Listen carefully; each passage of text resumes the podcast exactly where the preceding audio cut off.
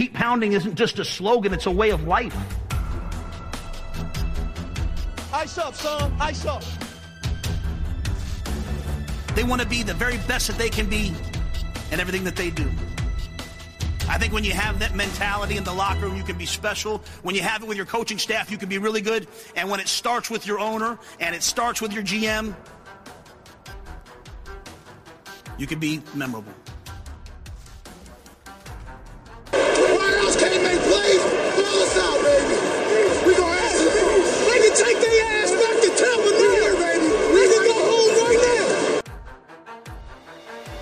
I'm moving someplace and we're doing this in Carolina, the first thing I care about is winning. The second thing I care about is winning. And the third thing I care about is you guys are smart. So you, you win a lot of ways. And I don't like to lose it anyway.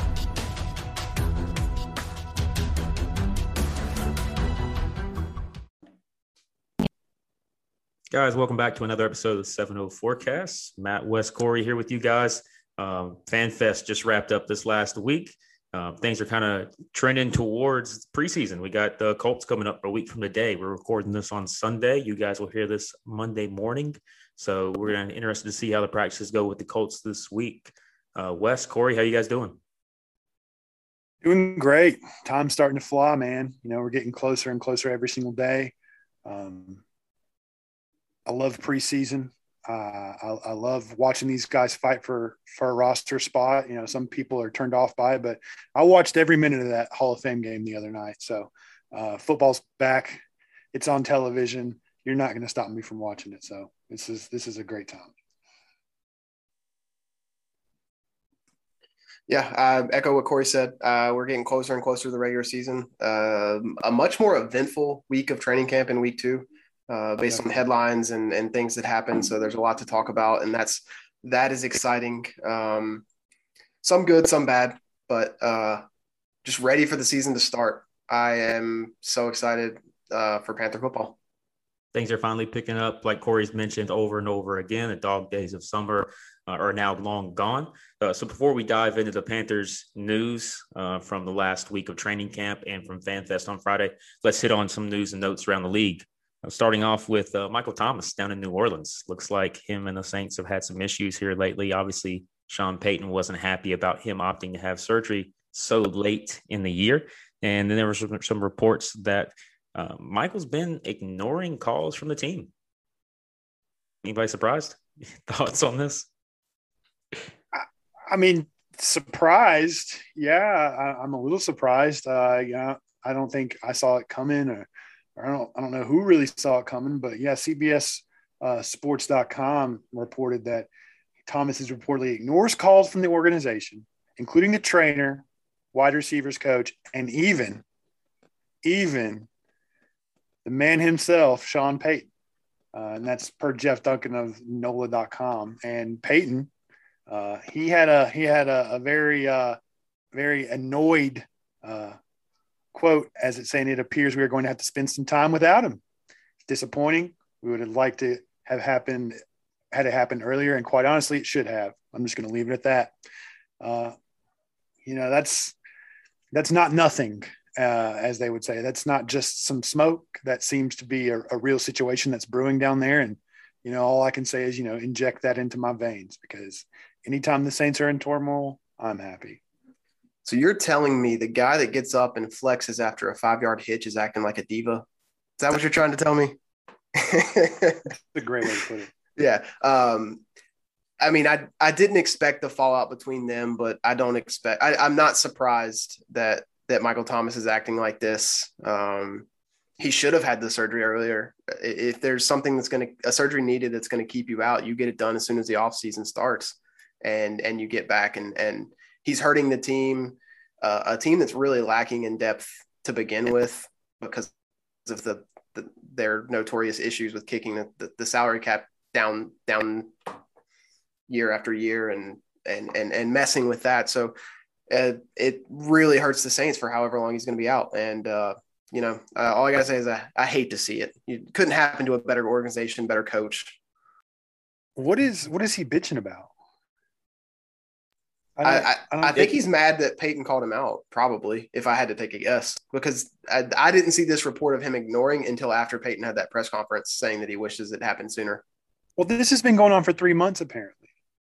He's been ignoring the, the staff for three months. So I just can't imagine what what he's upset about. Like I said, the only thing I can't imagine is, like I said, you know, he doesn't have little little baby Brees back there throwing him the five and six yard passes that you know are going to get him to 130 catches. I don't.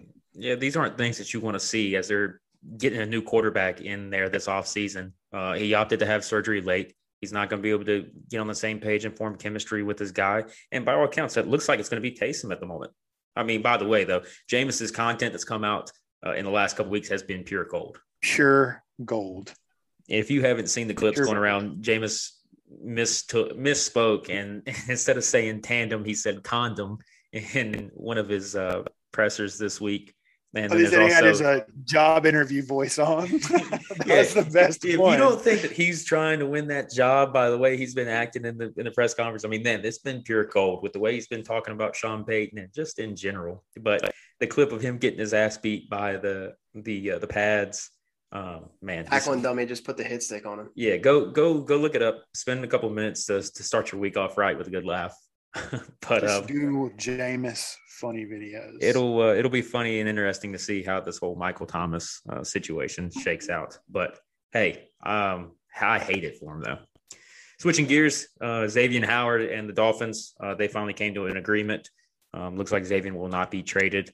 Um, he now is being paid $16 million this year and effectively has his salary for next year guaranteed, um, which is right now at 12 million but the Dolphins said that they would look to renegotiate that or um, possibly give him an extension or another payday uh, this offseason.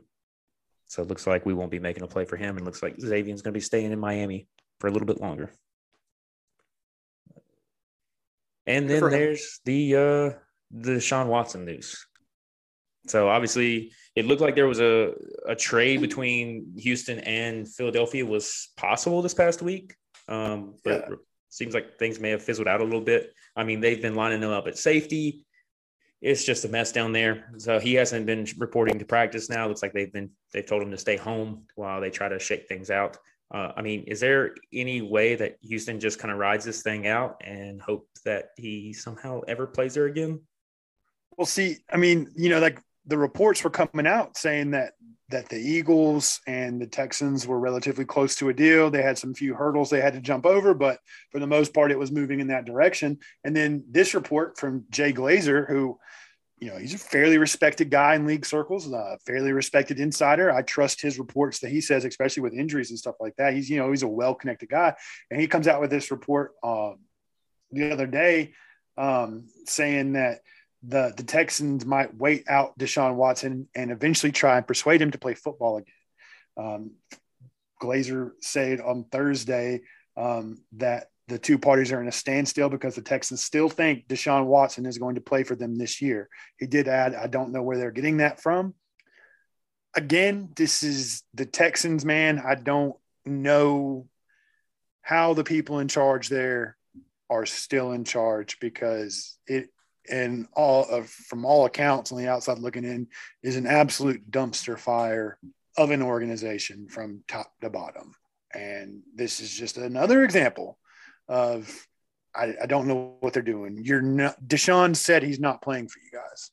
There's no said chance it over he, and over again. There, yeah, yeah, there's no chance he plays for him. And but the texans i saw multiple reports uh, and from reporters saying that they talked to executives and the texans are asking pre-issue still the, the, same thing they were asking for pre-issue. And and when you're coming at teams with unreasonable asks at this point they're they're the response is you just don't want to trade him. Like that that is what all reports are is they're they're asking for packages that that just point to them not actually wanting to trade Deshaun. So do they is that them thinking they can ha- wait him out? I I don't know if that's what their their intentions are or if they're hoping Maybe there's other organizations as stupid as them that will give them that much. I don't know. Uh, but I don't think Deshaun plays for them this year. There's, I mean, he's still getting paid. He reported he's not getting fines. So, I mean, they want to wait it out. That's fine. I mean, you're still going to be paying the guy, but he's never going to take another snap for that team in that organization. And the sooner that they realize this and stop trying to get a king's ransom um, for the guy, I mean, you can you can ask for three first round picks and two day one starters all you want, but that doesn't show me that you're serious about moving this guy. What do you think an Eagles package looks like if, if that one were to happen? I know we obviously probably centers around Hurts, but what do you think after that? Hurts, the uh, pick coming from Indianapolis, whatever that shakes out to be, and a first. I mean, it's either a second or a first with the Philly deal. I mean, with the uh, Indy deal. So two firsts and a starting quarterback. Yeah. What else would you? I mean, I think that's fair. I 100% agree. And um, if if you're Philly, you do it in a heartbeat because you still may have another first this year. So I mean, you're he, giving up a 2023 first, a first that wasn't really yours, and a quarterback that apparently you don't believe in for Deshaun if he's out of trouble.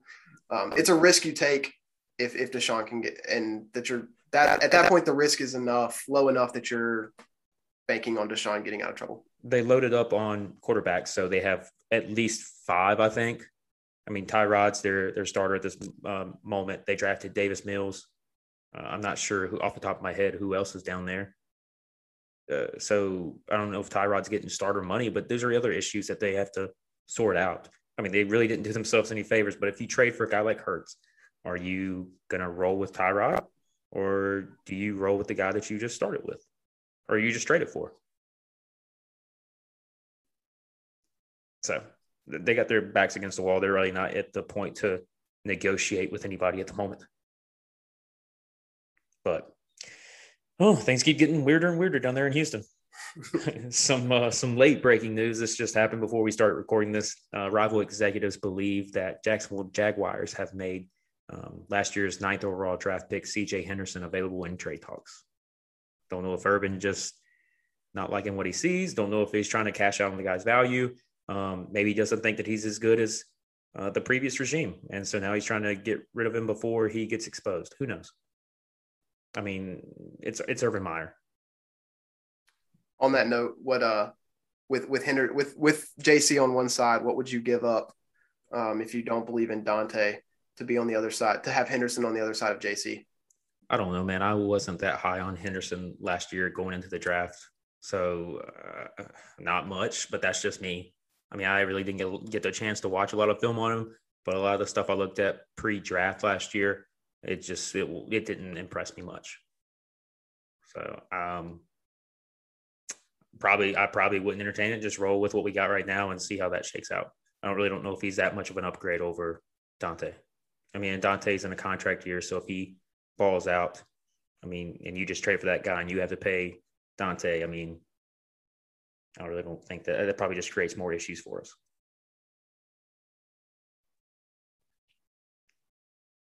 So, yeah, I, I feel the same. Like, I mean, if anything, if anything, you know, you need another depth piece. If it's like, I mean, something, I'm, I'm talking, uh, not even a third, you know, like a fourth or a fifth. They're just trying to offload him. Then that's fine for a young corner on a rookie deal, whatever. But I'm not giving up anything I'm not getting up like a third, second, first for him. Absolutely not. Um, so, but like you said, Donte's in a contract year. Um, if Donte can just stay healthy. Right. So, all right, that wraps up uh, news and notes from around the league. Uh, so let's just dive into the Panthers. Um, you know, th- this past week during training camp, I know news kind of broke early in the week with the the whole JT Ibe and Keith Kirkwood incident. Uh, Ibe was cut uh, roughly probably 90 minutes after um, training camp ended for the day. Um, nobody's really surprised at that. I mean, you just can't come out there and, and do things like that. Um, you know, it's it, things are hard enough when when you're having to deal with injuries um, during preseason games, and God knows you can't be out here trying to hurt guys during um, during training camp practices. I mean, it's an unfortunate situation. It's obviously, yeah, we've seen the video. Nothing was intentional. It was just wrong place, wrong time. But it's more probably more of a mental thing than um, anything else. But uh, hopefully, the guy finds a another team, gets another chance, and, and, sees how things shake out. I mean, it's not like you know Kirkwood is somebody who hasn't had injury issues in the past. Um, he played a couple snaps last year before uh, breaking his clavicle. Um, he was probably in competition this training camp for that fifth, sixth receiver position. um, with Zylstra and Omar Bayless. Um, thankfully for Kirkwood, though, he wasn't too injured. I mean, he just had a concussion, so he's still trying to recover from that as well. Um, but I know that was the, the big thing making news this week. Yeah, Next. I mean, and like eventually, you know, you you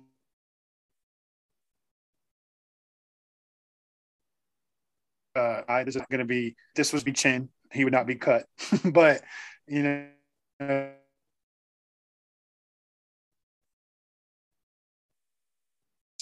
And when you have multiple times guys doing what they're not supposed to do, I think he's just proving a point, making a point that you know that's not going to fly uh, in training camp.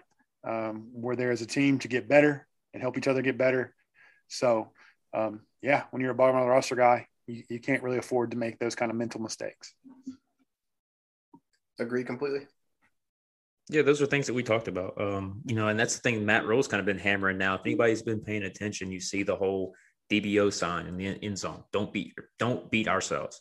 And that's the big thing. You know, just got to pound that over and over. And yeah, it may be some college thing um, that he carried over from Baylor, but those are things that, that you have to do um, to set the tone early you know penalties will kill you. You can't make these stupid mistakes when it comes game time um, because we saw last year how many one score games we were in. You know, a, a penalty very well could decide how things shake out. Yeah, and I think a lot, a lot of, a lot uh, to do about nothing was made this week about the DBO sign because yeah. you know there's there's this trend around the league. You know, you've got Joe Judge up there making them run gassers if they do something wrong. You know, you got Dan Campbell having these guys do freaking up downs and stuff like that. And you know, you had some NFL you know veterans and and retired players coming out and saying that's college is ticky tack stuff but i think for the dbo sign the don't beat ourselves sign it, it, it is proving a point it does serve a purpose and we're, we have to keep in mind that you know this is year two that Rhule is trying to establish a program, trying to establish a culture. I don't think you know you get into year four, year five, year six that you're going to see a "don't beat ourselves" sign because you've got an established core of veteran players who have grown up in that program and in that system and they can kind of police themselves you have those on the field leaders that if a guy makes a mistake if a guy does something stupid in practice then they kind of police themselves. The veterans kind of take up and take over and step up and say, "Hey, that's not going to fly here. You've got to do that." But when you have such a young team, such a young nucleus of, of, of guys, you kind of have to, you know, get creative with some of these implementations on on on having accountability and, and, and being accountable and not beating yourself and not, you know, having false starts and not, you know, making stupid hits or you know whatever. So, um, I don't think it's something that's gonna you're gonna see throughout Rhule's tenure. But again, you know, year two of a program. He's building a culture. He's establishing a culture, and let's give the guy some some freaking grace, uh, and and and and watch what uh, he builds over the next couple years. Yeah, I'm glad you mentioned that with the whole culture thing. Um, you know, with us being the youngest team in the league, these are things that, are very important, especially with a guy like Matt, um, first time head coach in the NFL. Um, Joe Brady's a first time offensive coordinator. I mean, these are things that are very important when it comes into, you know, getting that locker room on the same page and, you know, having some of the older guys that are on this roster, you know, step up and, and lead by example um, and just set the tone with these younger guys or these guys fighting for a roster spot. Because, you know, if you keep making, we saw it with, with false starts, it was a trend there for a while. Cam Erving, you know, sprinting down to the end of the end zone, touching the sign and coming back. Um, Robby had to do it this week when him and Troy Pride got into a, a little uh, altercation. I mean, yeah those are things that you can't you can't do. You can't we can't have 15 yard penalties, you know, after scoring touchdowns, or we can't be in the red zone and and, and have you know false start. I mean, right. we, are we're costing ourselves. You go from third and two to to third and seven, and you know, with Joey Slye, we don't we don't know if necessarily you know a, a 25 yard field goal is is going to be good. Right, and you know, I think that's the thing. You know, the the Rhule was talking about like they were talking about you know gassers and all this stuff. And I think that a, lot of people don't understand. And Rhule came out and said it was it's not about okay, you're a professional football player, you're getting punished like you get punished in Pop Warner by having to run. It's not about the running. It's not about having to run a gasser to a sign to to prove a point. It's about what Rhule said. It's about it's missing a rep. Like these players who are out there fighting for jobs and fighting for for spots it, you know, you have to run to the DBO sign, then that's probably one, two, three reps that you just missed because you wanted to make a boneheaded mistake.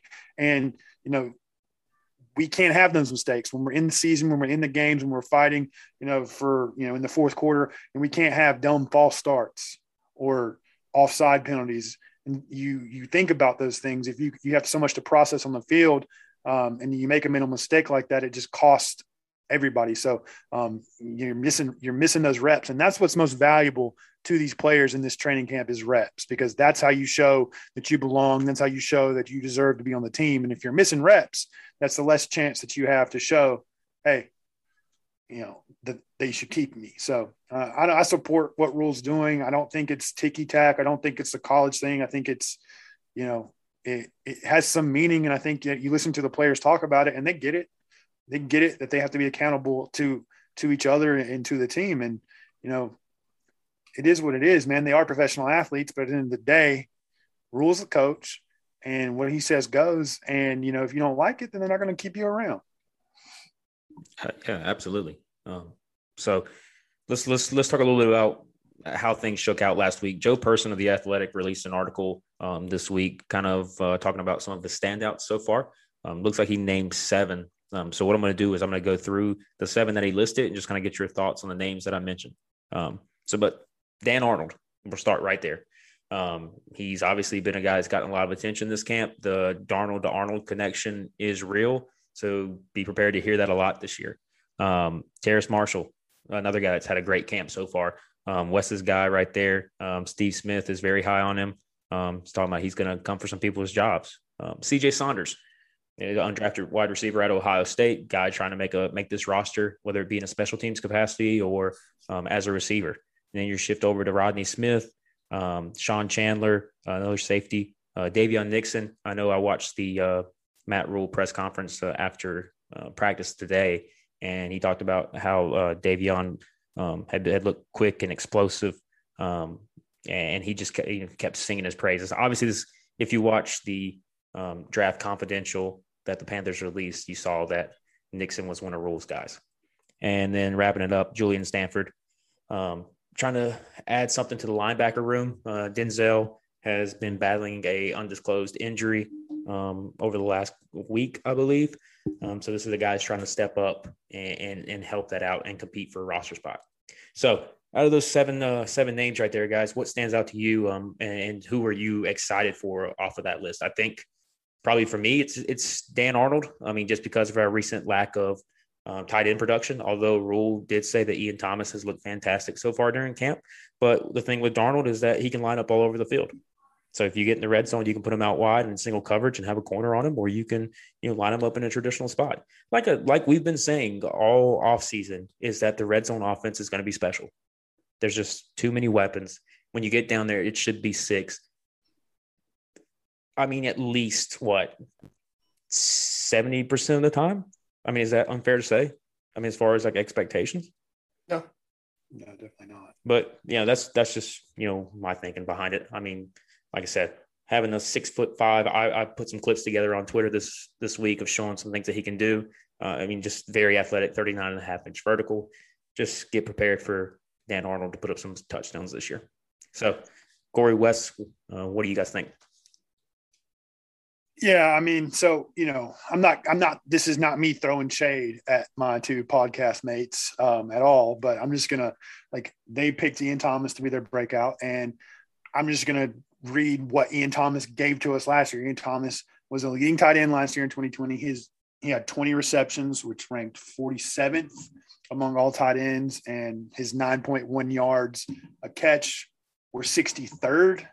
So he didn't give us too much. Um, but again, you know, year two, Joe Brady, um, different quarterback. We don't know how much of that was Teddy, but um, from the looks of it early in camp, Dan Arnold has a clear connection with Sam Darnold that is uh, apparently in week two really started to blossom. And it's not just um, Panthers beat writers. It's not just Panthers media that that are starting to notice the trend. Um, I guess NFL, you know, camp confidential, sorry, NFL like training camp insider, NFL training camp live, whatever it was, was there the other the other afternoon. And um, NFL Network's Cameron Wolfe actually reported Sunday from Panthers camp that Darnold had been turning it on recently, and that the connection to watch in particular was with uh, Arnold. Um, the other day, Sam Darnold threw a touchdown pass to tight end Dan Arnold, and Wolfe said he yells "Darnold to Arnold, baby. Get used to seeing that. Um, so you know, it's not just the local beat writers, and then the local beat writers have also reported that you know every 11 on 11 you see at least once or twice Darnold taking Arnold over the middle. I mean, the first play the other day of 11 on 11 was like a 15 yard seam to Dan Arnold. And, you know, if you're already starting to see that connection grow, if you're already starting to see a level of comfortability between Sam and uh, Dan, then, then that's good. That's trending in the right direction. And Darnold to Arnold can be that, uh, you know, Cam to Greg ish, you know, thing that, that we were so used to seeing over the years, getting those first downs that we need to get and like you said, Matt, he's going to line up all over the field. He's not going to just be the inline tight end. He's going to be split out. He, he's going to use all over the field. And that's just another weapon for Sam. That's just another tool in Joe Brady's toolbox that he can dial up. And especially having that big target down there in the red zone, you know, we can start converting some of those red zone trips into touchdowns that all too often last year ended up with either three or, you know, Slye missing a field goal or just not converting and not getting into the end zone last year. And with if you want to be a team, if you want to take that next level, if you want to go from you know worst to first, if you want to make the playoffs, you've got to capitalize more times than not when you get into the red zone. And Dan Arnold is a key add into making those red zone trips worthwhile and to putting six on the board when you're down there. Yeah, I agree on Arnold. Um, I will say that I don't think Arnold's production and and red zone ability and, and all of that really lines up with what with what Ian will bring to the table for the team this year. Um, so I don't I don't think I really don't think that Arnold connection is is will eat into the growth of Ian. I that's just I, I, I still still really believe that. But of those seven that, that Matt mentioned, it's no surprise to me to hear me say that Terrace is is my my one that uh, that just I just love seeing an, a, a continued week two of of him being and looking like the real deal out there and and uh, by all accounts will be another just absolute man child in the red zone um, with his physical big athletic presence and i'm excited to see what he's going to do this year yeah I, I, agree completely i think it's funny that the the athletics you know ranked us um the offense um 25th in the league. And I you you have to think like looking at that, you're like, okay, well, that has to be because of offensive line. Like there's no way that you look at this on paper and you say this offense is the 25th best in the league. It doesn't make sense, especially when you look at the other the rest of the N- NFC South. To me, Saints coming in at 22nd, Falcons coming in at 13th, and Bucs coming in at third. Okay, I, I mean, I understand why they have the Bucs there, but the the Falcons at 13th, seriously, I don't I don't know. I mean, I don't get it. I mean, it just because there, you know, expectations from Sam, people, you know, so many questions, so many questions about the offensive line, and we'll talk about offensive line here in just a minute. Um, but the news that came out of camp this last week, at least everything from Rhule and everything from beat writers, is that you know Darnold's been settling in. He, he looks more comfortable. He's protecting the football, and that's a big thing. That was the, that was the thing that a lot of people um, gave him grief for in New York was just that you know he made some terrible throws, errant throws. You know the infamous seeing ghosts um, clip out there that that's when that went around. Um, it looks like that that Rhule is just preaching to him just to be himself, and they're working on footwork. I think that that's like a bit the, the main thing. Arm strength has never been an issue with him. So I, I, I mean I think that the offensive line has got to be the only thing that's that's obviously holding this offense back. Um, and, and let's talk about that right now. We'll so it looks like Cam Erving's probably, I mean, he's trying to hold on to the left tackle spot, but you know, there's more and more smoke each day that he's, you know, not looking good in camp. I mean, he's struggling against speed rush. I mean, neither of us three are surprised at hearing that. Um, you know, he he, he got beat by Burns several times in, in practice. So, you know, there's several false starts where he's running down to the DBO sign and coming back. You know, I, I put out a tweet and said that he's starting to look like Forrest Gump with as much as he's running. Yeah, yeah, and we all called that number one, um, and it's not something that you want to see. And you start to see even, you know, guys that we trust, guys that we follow, like John Ellis, um, starting to to to predict that he's not going to be the day one starter. And then I think the most frustrating part for for me, and I know that it's frustrating for you guys because we talked about it earlier, was that he's still getting these in the majority of these left tackle reps. And at this point, I'm kind of like, what more do you need to see from him to where you start giving other guys more of the line share of left tackle reps? Like at this point, like, you know, it's not about a system thing. If you're getting beaten one on ones, it doesn't matter what kind of system you're in. It doesn't matter if you've learned the playbook or not. If you're getting beaten one on ones, you're getting beaten one on ones. If your false start, you know, every single day is a thing, then that that's just who you are. I mean, I get it. He's got some good tape out there. You know, he looks decent at guard. I think that the the best thing for the line going forward is to move him inside. Um, you know, you look at a guy like Trent Scott. Trent Scott had a really impressive, you know, rep against Brian Burns in one on one. and for the most part, you know, he's been getting looks at right tackle, but not as many looks as he should, I think, at left tackle. Um, he played 347 snaps last season. He allowed just two sacks, had three penalties, and take it for what it's worth. Uh, you know, you can either love PFF, you can hate PFF, but PFF had him graded out at about 60.2. Um, and his pass blocking was around 57. Um, just for reference, you know, Brian Bulaga graded out at 61.6, Cam Robinson graded out at 61.7. So, I mean, you've got some, you know, good names there around that same level um, in terms of grading as Trent Scott. So I don't know if you're not going to move Moton the left tackle, if you're not going to give him more reps at left tackle, I don't understand why a guy like Trent Scott isn't getting more burn with the ones, isn't getting more run with the ones. Um, I just I don't see it from Cam Erving. I I, I don't think that he's going to get it at left tackle, and I don't think it's in the best interest for interest for us or Sam for Cam Erving to stay out there on an island at left tackle. Um, move him inside, um, and I think that's where he's most comfortable when he doesn't feel like he's out there on an island all alone. And I mean, it's the same thing when he faces a speed rusher, he gets destroyed. I mean, there's a I don't know who that that backup defensive lineman was that I mean, he just ran right around him. I mean, it was ugly in one on ones the other day. And that's not a good sign. That's not what you want from your supposed starting day one left tackle. Yeah, uh, agree with everything Corey just said. I mean, right now, the first group that they're running out there is Cam Erving, Elflein, Matt Paradis, Johnny Miller, and Taylor Moton, left to right. The, the left side as a whole there just really, really concerns me um, I've said it from day one. I do not want Elflein starting.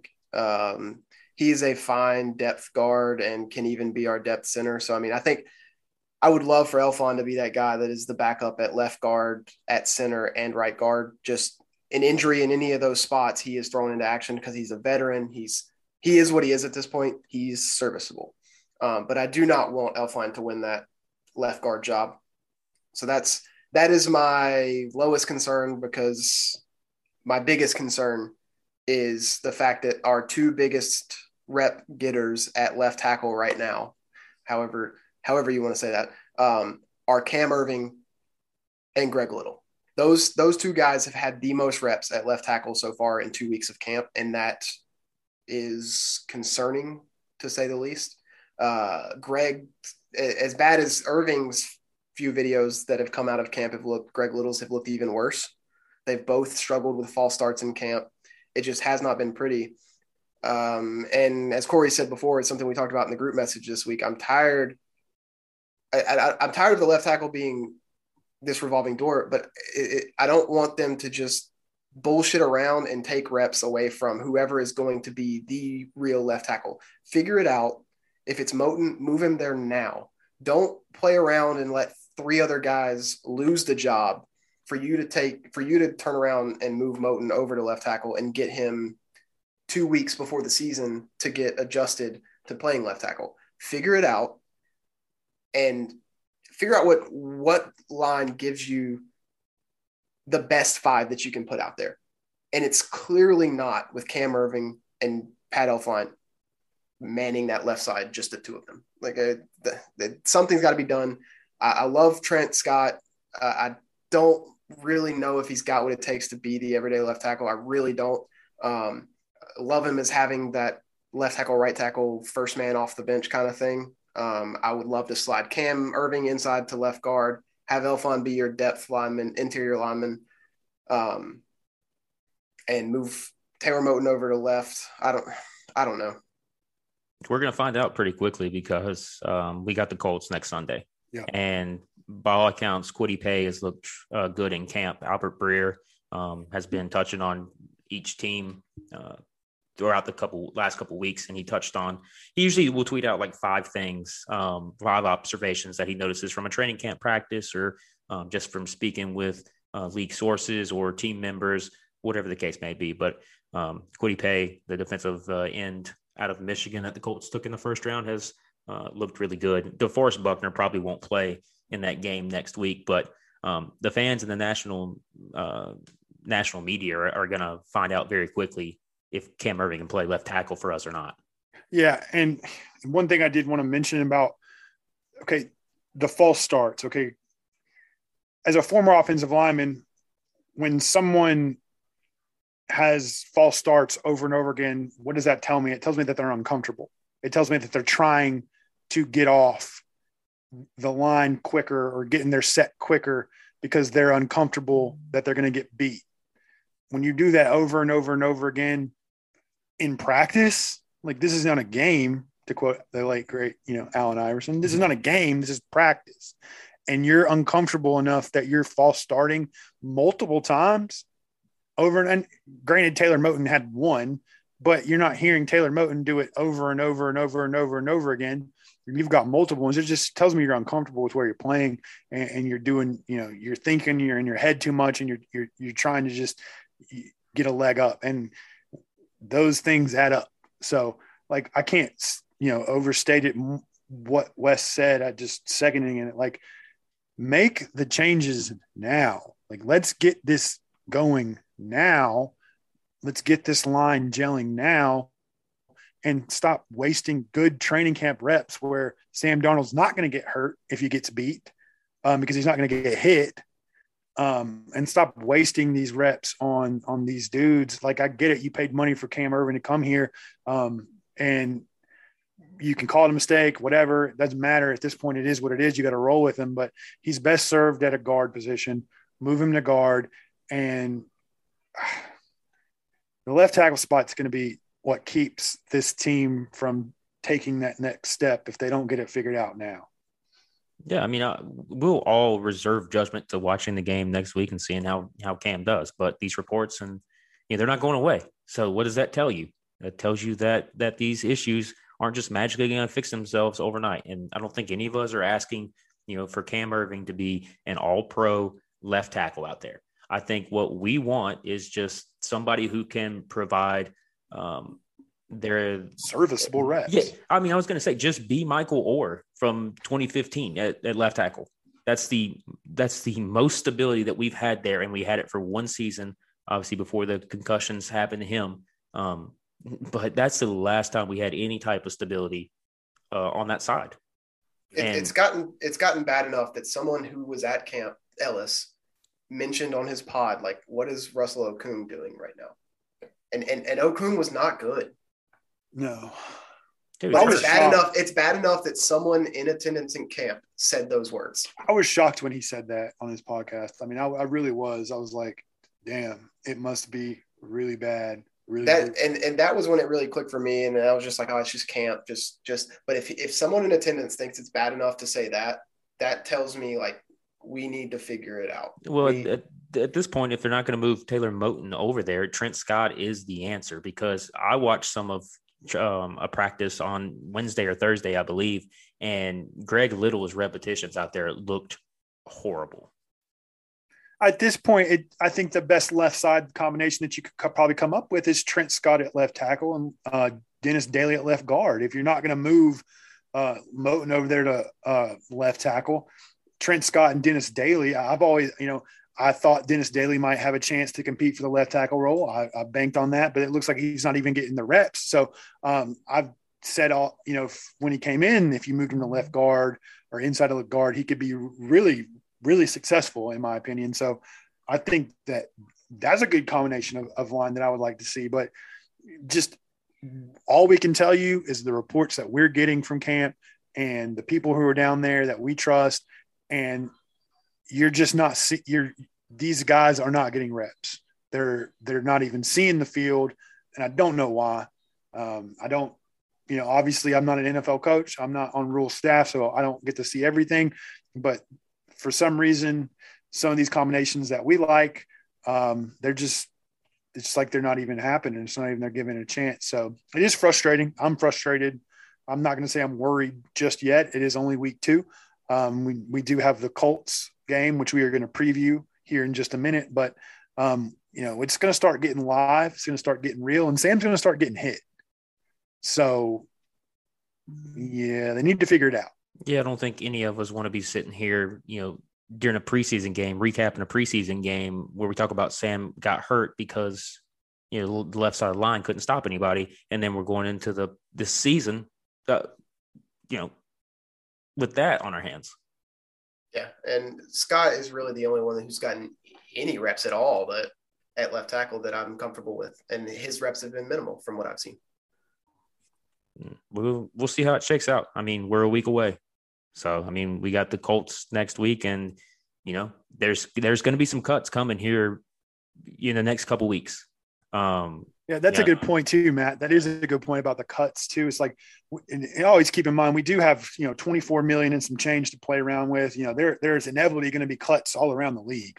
You know, someone gets cut every year, so um, you know, just keep an eye out on the waiver wire. We may not be done um, at offensive line. We may not be done at you know secondary. So um, when the first round of cuts starts happening, there's always some good names that are I don't want to say good, but there's always some serviceable names that get cut due to cap situations or just team fits or or whatever. So um, you, you never know who might shake out. So it's a fluid situation, to quote uh, Scott Fitterer. Yeah, things to keep an eye on. I mean, but let's just dive into it. I mean, the like I said, Colts is uh, next week. It's a 1 p.m. game. Uh, we'll we'll recap it on next week's episode, so you guys will have that um, next Monday. Um, going into it, you won't see Carson Wentz. He's sidelined for the next five to 12 weeks after having uh, foot surgery. Quenton Nelson's right there with him with the basically the same exact injury that Carson suffered. You won't see Ryan Kelly, and I really doubt that you see DeForest Buckner for the Colts. Um, as far as snaps go, you'll probably see a couple series out of the starters, and then they'll uh, get off the field, and you'll see more of the backups. Week week two this year is where you'll see starters getting a, a, a lot more playing time, treating it like your traditional a week three preseason game in years past. Um, so for us, you're probably not going to see AJ Bouye. Uh, he's battling the little soft tissue injury, and he's also out for the first couple weeks of the season. So that'll be something to pay attention to to see how somebody like a Myles Hartsfield um, fills in there because that's going to be a position to watch, especially in this game and uh, week two as well because that guy's going to be likely the starter for weeks one and two of the regular season. Uh, Keith Kirkwood still recovering from the concussion that we mentioned, and the one that bothers me is is Denzel Perryman. Um, he's like I said, he's been missing the last week of practice or so um, with the undisclosed injury. So um, obviously not something that you you want out of your um, starting middle linebacker.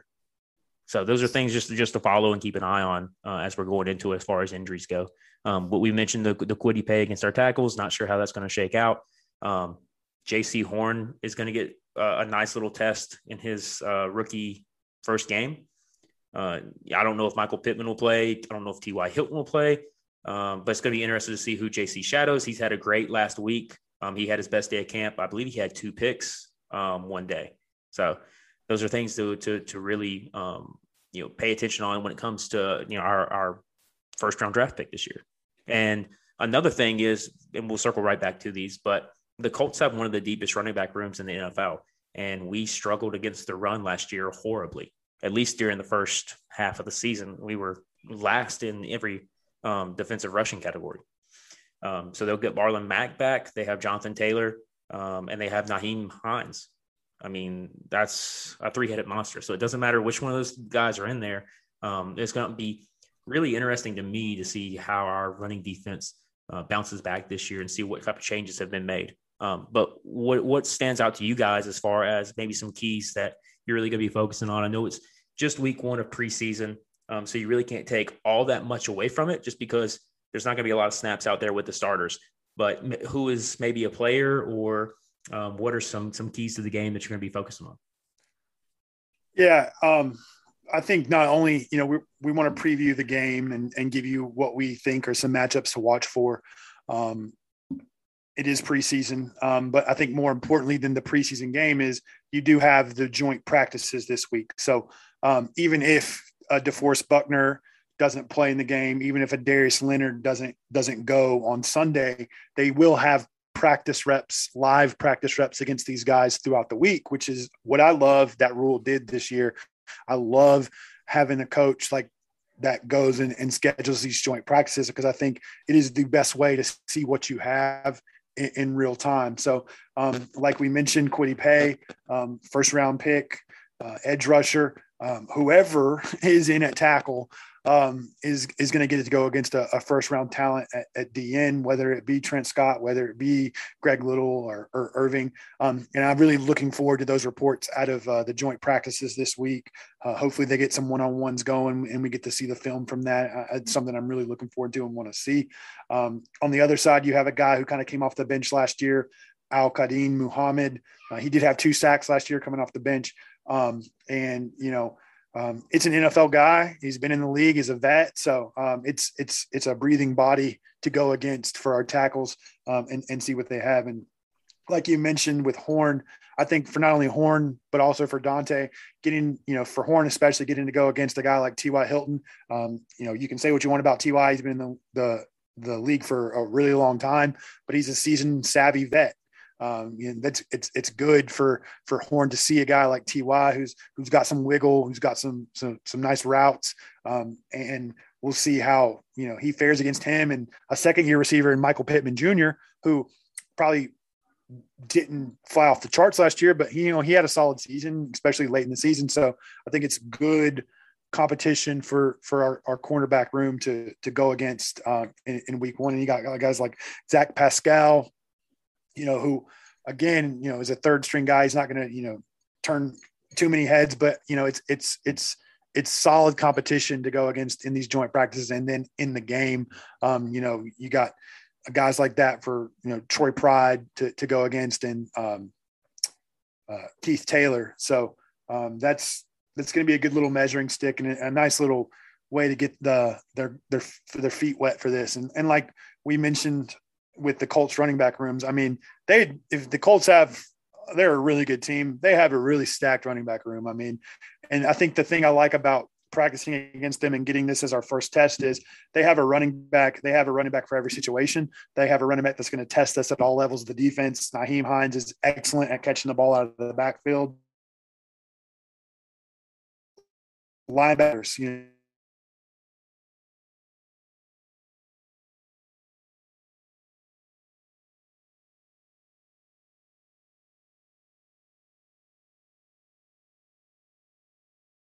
if you have a um, you know an inside drill um, basically it's our front seven versus you know their front seven um, that's going to be an excellent test um, to go against in practice with jonathan taylor. So they're going to test our run fits um, and if we have you know progressed in phil snow's program and and and gotten around to where we're more um, gap disciplined and, and can hold those run fits um, from a, a front seven standpoint. So excellent first week test, and um, the schedule worked out for us with these next two weeks because we get to go against two really good defenses. So um, we'll see what happens after this week, and I really look forward to these reports coming out of the the Colts Colts camp there when we go up there for joint practice. Yeah, uh, don't disagree with any of that. Uh, start off with the injury report. I know a lot of people aren't in this camp, but I am. I don't think it's necessarily a bad thing that Bouye is going to miss some time here early. He's a veteran. He knows where he's. He knows where he needs to be. He's he's seasoned, um, and it gets us prepared for week one and two without him. Whoever is going to get those reps, somebody needs them. So it, it gives us the ability to figure out who's going to win that job. Um, Kirkwood, hmm, I mean, he was fighting for that job. I hate I hate that he's hurt for him, but it doesn't have a huge team impact. Denzel Perryman's an interesting one. I think we're going to see some guys across the league this year have some some long absences with undisclosed injuries. I'm not going to really uh, go go too far into that, but take of that take of that what you will. Um, that was something I was worried about with him from the start. Uh, I think that's why Jermaine Carter got uh, a, a, lot of reps from the beginning. Is there's going to be some guys who um, have those undisclosed tags, and and there's that it is what it is. Uh, I'm not saying that's what it, his is, but most of the time they disclose injuries that they can talk about. Um, moving on to the tackles, that is what I'm going to be watching the most in or offensive line as a whole is what I'm going to be watching the most in practice and in the preseason games come preseason game coming up. Um, the Colts have a really good pass rush, and so I'm I am very interested to see how we fare in both drills and in the game against that. And I also like getting to see some of these first round rookies kind of see what they've got. So Kwity Paye will be it'll be interesting to see what he's got.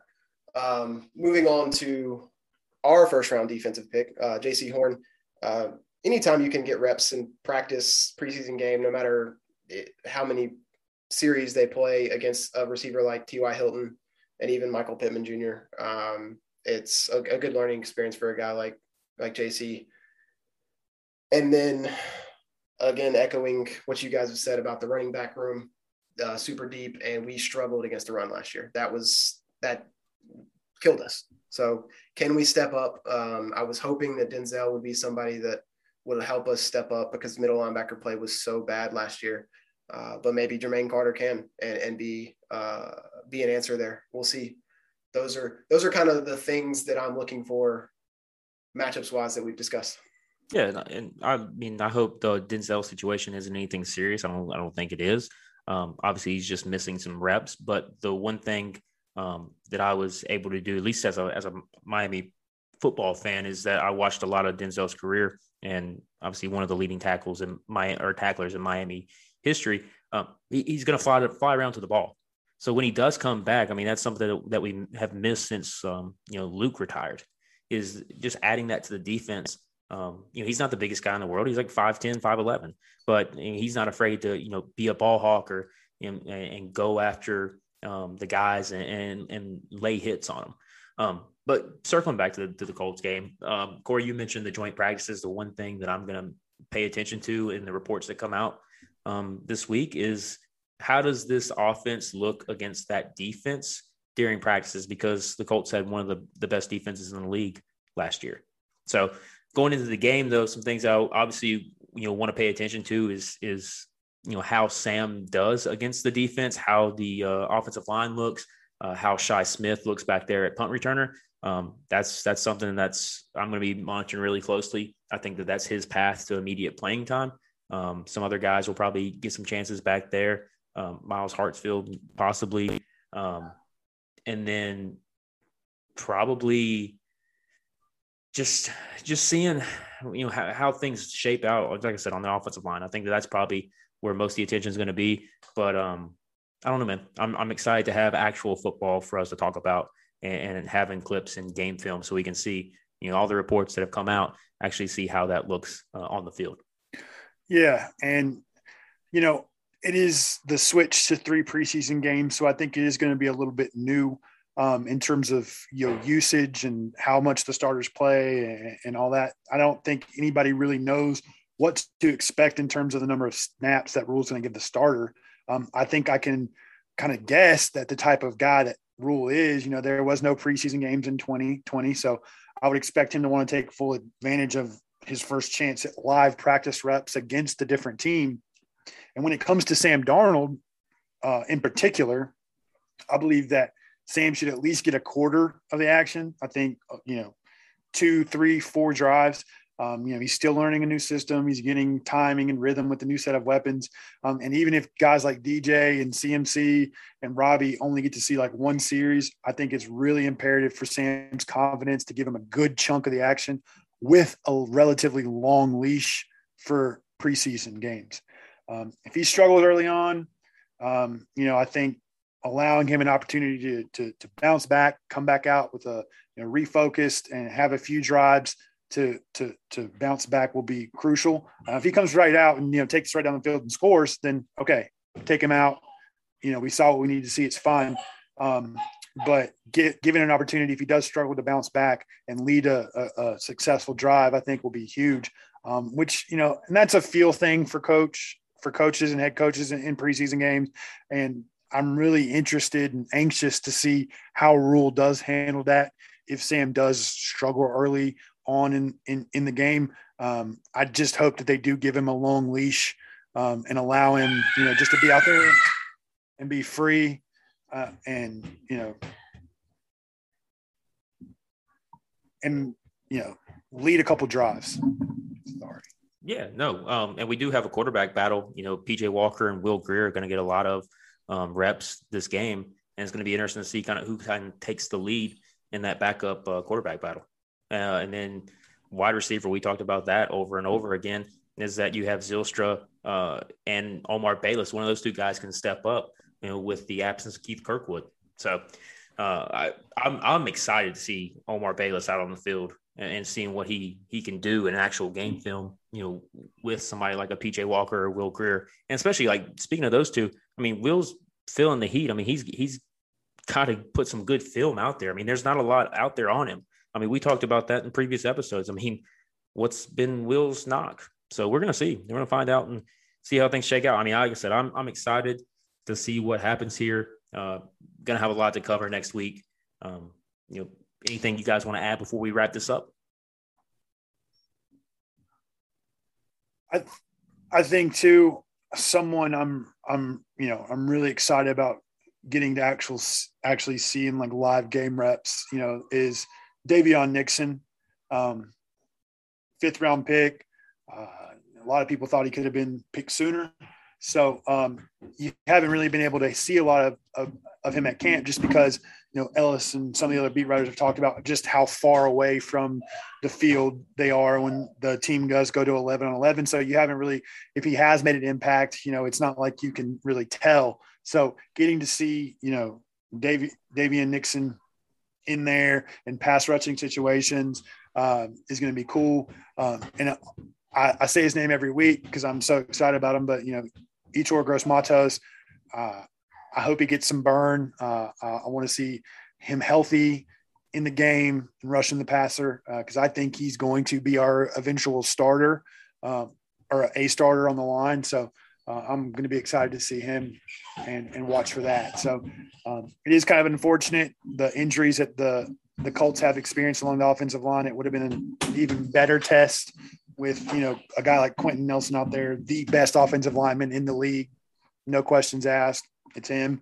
So not getting to see him and Ryan Kelly out there, that's gonna you know not be as good as it could have been, but um, it's still going to be a test for our defensive line. And um, you know, I'll let Wes talk a little bit about Derrick Brown because you know you you put in some some work on that. So yeah. Um, so first off, I'll, I'll say, as you were talking about a little bit of usage, if, if CMC gets more than one drive, I'm, I'm to drive to the field myself and just yell at Matt Rhule Cause just, just keep him in bubble wrap all preseason. Just, he doesn't need to get his timing down. He doesn't need, he doesn't need any of that. Just, just keep him healthy, please. Um, but yeah, uh, I'll talk about Derrick. Uh, person wrote an article um, talking about Derrick, a pretty long article talking talking about Derrick Brown earlier this week, and he's really working on improving that pass rush. He's been that interior line run stuffer for us, but um, he wants to unlock the next level in his pass rush. And uh, he had a locker next to Paradis last year, and he said that he just used that as as kind of a a way to to ask a veteran a lot of questions and learn. And and and Paradis said that in in return he also learned a lot lot from Derrick. So that's I think that's invaluable stuff for for him. And and I'm I'm ready to see him take that step forward as a pass rusher with with the fact that they're not going to be able to double team him. He's going to be able to disrupt in the middle with with what our offensive with what our defensive line looks like. And and when talking further down in that article, when talking to Paradis and, and Shaq, uh, both of them had high praise for for Derrick and the steps forward that they think he's going to take. So that's that's another thing I'll be watching. Uh, see if he can. Again, the, the offensive line for for the the Colts should be better than it than it's going to be. With it, would be really nice to see uh, a healthy Colts offensive line to see see how our defensive line looked. But couldn't agree more. And uh, by all reports, Derrick Brown's kind of taken that next step as a pass rusher and been able to split the gaps in camp so far. Um, but great stuff. I mean, I definitely looking forward to see what he can contribute and the whole defensive line room as a core. I mean, Bravvion Roy is another guy um, who's had some good reps last year. So it's interesting to see these guys grow and, and see um, what happens next week. But uh, guys, been fun. Um, can't wait for next week to actually talk about some actual football and not just practices. So going to have a lot of good stuff for you guys next week. Um, we'll likely record and do a recap um, Sunday after the game. So you guys will have that next Monday. Um, so be sure to check that out. But feel free to shoot us any questions. Follow us as always on uh, Instagram, Twitter uh, at 70 Forecast. Um, and if you're not already, rate, comment, subscribe um, to all of our our our, our podcast on uh, whatever streaming platform that you subscribe to. But uh, we'll wrap this up, guys. Um, thanks for listening to us as always, and uh, we'll be back with you guys next week. Later.